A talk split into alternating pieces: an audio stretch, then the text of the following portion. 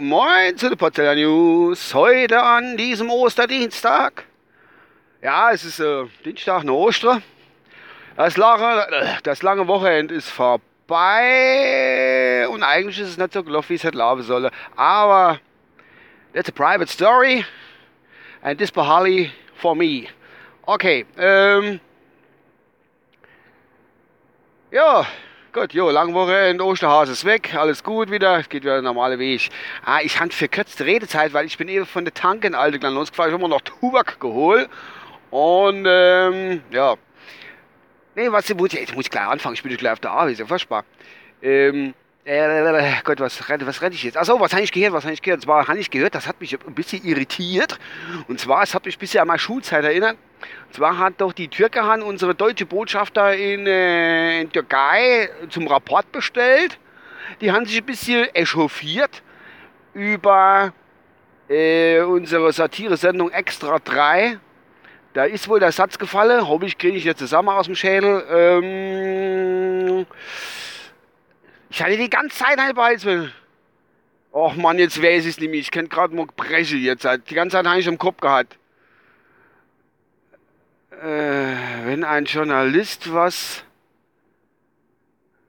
zitiert oder schreibt, ach sinngemäß, wenn er was schreibt, mir Erdogan passt nicht, weil er nicht knascht, irgendwie so. Es war aber ein Reim. Mein Gott, der hätte von 1 her singen können eigentlich. Aber jetzt eigentlich, ich habe die ganze Zeit ich dran gedacht. Egal, jedenfalls haben die den ja dann zum Rapport bestellt, dann unsere Botschafter in der Türkei, und dann gesagt, das darf man nicht. Also über Gesprächs, äh, äh, Gesprächseinzelheiten ist ja nichts bekannt noch, aber ich denke, ja, ich glaube, man munkelt do, dass, dass das, das darf man, ich darf man nicht machen.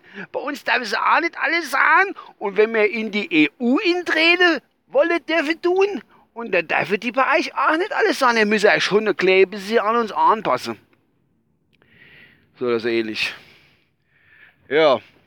Ähm.